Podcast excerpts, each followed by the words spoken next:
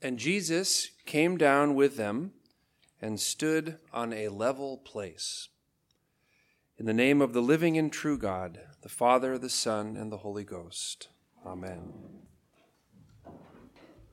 Some of you may remember that a few weeks ago I traveled to Florida for a retreat. And on the eve of my departure, my 12-year-old daughter asked me if I like Florida.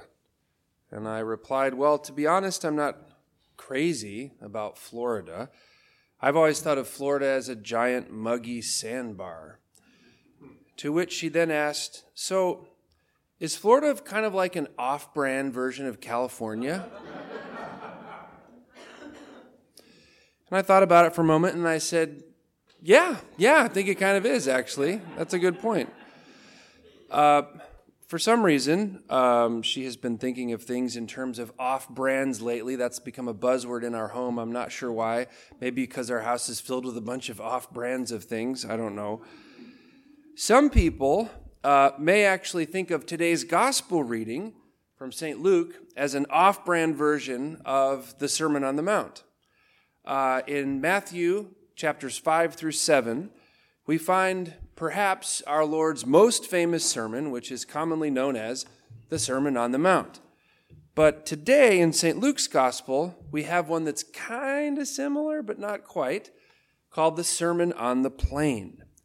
The content of these two sermons is close enough to make you wonder if Jesus didn't do one of those dust off the old sermon because I'm short on time things when he was doing his preaching.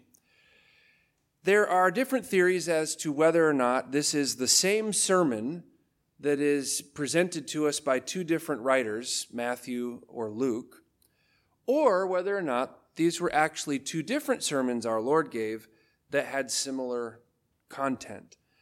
I prefer the latter of these two choices for what it's worth. The sermons appear at different points in our Lord's ministry. They take place in different venues. One's on a mount, one's on a plain. And I could easily see him working through similar material at different times and places to different audiences. But whatever the case may be, the content of both the Sermon on the Mount and the Sermon on the Plain is equally shocking. The Sermon on the Plain from St. Luke's Gospel today, it begins with four blessings, which are quickly followed by and actually complemented by four woes. So the themes connect between the first four and the second four. If you do a little bit of copy-pasting of them, it would read like this. Blessed are the poor. Woe to you that are rich. Blessed are you that hunger now. Woe to you that are full now. Blessed are you that weep now. Woe to you that laugh now. Blessed are you when men hate you. Woe to you when all men speak well of you. This teaching is as absurd today as it would have sounded 2,000 years ago. Why? Everything that our culture, our world, encourages us to aspire to, wealth and abundance of food and drink, laughter and good times, being popular or well-known or well-liked or even famous, to all of these things, our Lord says, woe. Now, that Greek word is actually an exclamation of grief, like, alas, woe. You don't hear people saying woe in 2019, but a modern-day translation might be like, dude, you know, like, not good. And then everything that the world is working overdrive to eradicate, poverty, hunger, suffering, I might say bullying and harassing and hateful speech, not being liked, to all of these things, our Lord says, blessed are you who experience these things. The 19th century Anglican bishop J.C. Ryle writes, riches and fullness and merriment and popularity are precisely the things which men are always struggling to attain. It's to these things our Lord says, woe.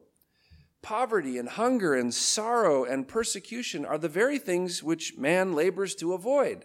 And these are the things that Jesus says, blessed are those. Which makes this a seriously backwards, messed up sermon from a worldly perspective. It's either totally wrong or some kind of edgy gallows humor. But to understand this as good news from a good God takes some serious pondering. And in truth, we cannot make sense of this teaching through the lens of the world. The Sermon on the Plain is so called because St. Luke tells us that Jesus came down with his disciples to a level place, a plain, some translations read. I sometimes think of this title as a double entendre. That this sermon only makes sense when we consider that it comes to us from a different plane. That is, another dimension, the spiritual dimension. The Word of God was made flesh and descended to earth and dwells among us. He has, in a manner of speaking, come down to us, as St. Luke says, in order to raise us up to be with him. He has come down and inhabits our earthly plane, our worldly dimension, and he speaks into it this truth that comes from above, from a higher plane. And this truth, this teaching, only makes sense when viewed through the lens of this higher plane. What then does it mean? Well, it is tempting from our earthly vantage point, our earthly plane, to take our Lord's words and simply overlay them onto a snapshot of the world's condition and then size up one's fate accordingly. So like, are you poor? Okay, you're blessed. Are you rich? Okay, woe to you. But the teaching is not that simple. In fact, the teaching is not that. If it were, now try to follow me here, then all of our efforts at alleviating poverty and hunger and suffering could be construed as sadistic attempts at arresting people from their current state of blessing, poverty, hunger, and suffering, and then casting them into some state of woe with wealth and comfort and joy. Or conversely, we would be working so hard to create more poverty and more hunger and more suffering because that's how people are blessed. No, this is not the case, and it's absurd to think so. Neither is it the case that simply being poor, the state of poverty, is somehow a blessing, or that simply having wealth is somehow a curse. Writing in the 4th century, Saint Ambrose, the Bishop of Milan, writes, "Not all the poor are blessed, for poverty is neutral," he says. The poor can be either good or evil. You could say the same for the wealthy. For what good does it do me to lack worldly goods, he says, unless I am also meek and gentle? And then he goes on to speak of the wealthy. He says, Jesus condemns not those who have riches, but those who do not know how to use them. So the rich person is the more guilty who does not give thanks to God for what he has received, but vainly hides wealth given for the common use and conceals it in buried treasure. The offense consists, St. Ambrose says, not in the wealth, but in the attitude. And here we begin to see the meaning from the spiritual plane begin to emerge through St. Ambrose's words. It is not these states of being on earth that are somehow in and of themselves either a blessing or a curse. It is seeing any state of being on earth and only on earth as an end in itself. Because when we do this, we lose the eternal perspective. You'll notice that both in the blessings and in the woes, our Lord is contrasting that which is now, blessed are those who are poor now, with that which is to come. And one of the great temptations of the devil is to deceive us into thinking that that which is now, this world, is all that there is. And in that temptation, it goes like this. There is nothing else. There is nothing beyond. There is no God. There is no heaven. There is no spiritual plane. There is no Holy Spirit inhabiting us. There is no future promise of resurrection or restoration or redemption. So follow then the logic of the temptation.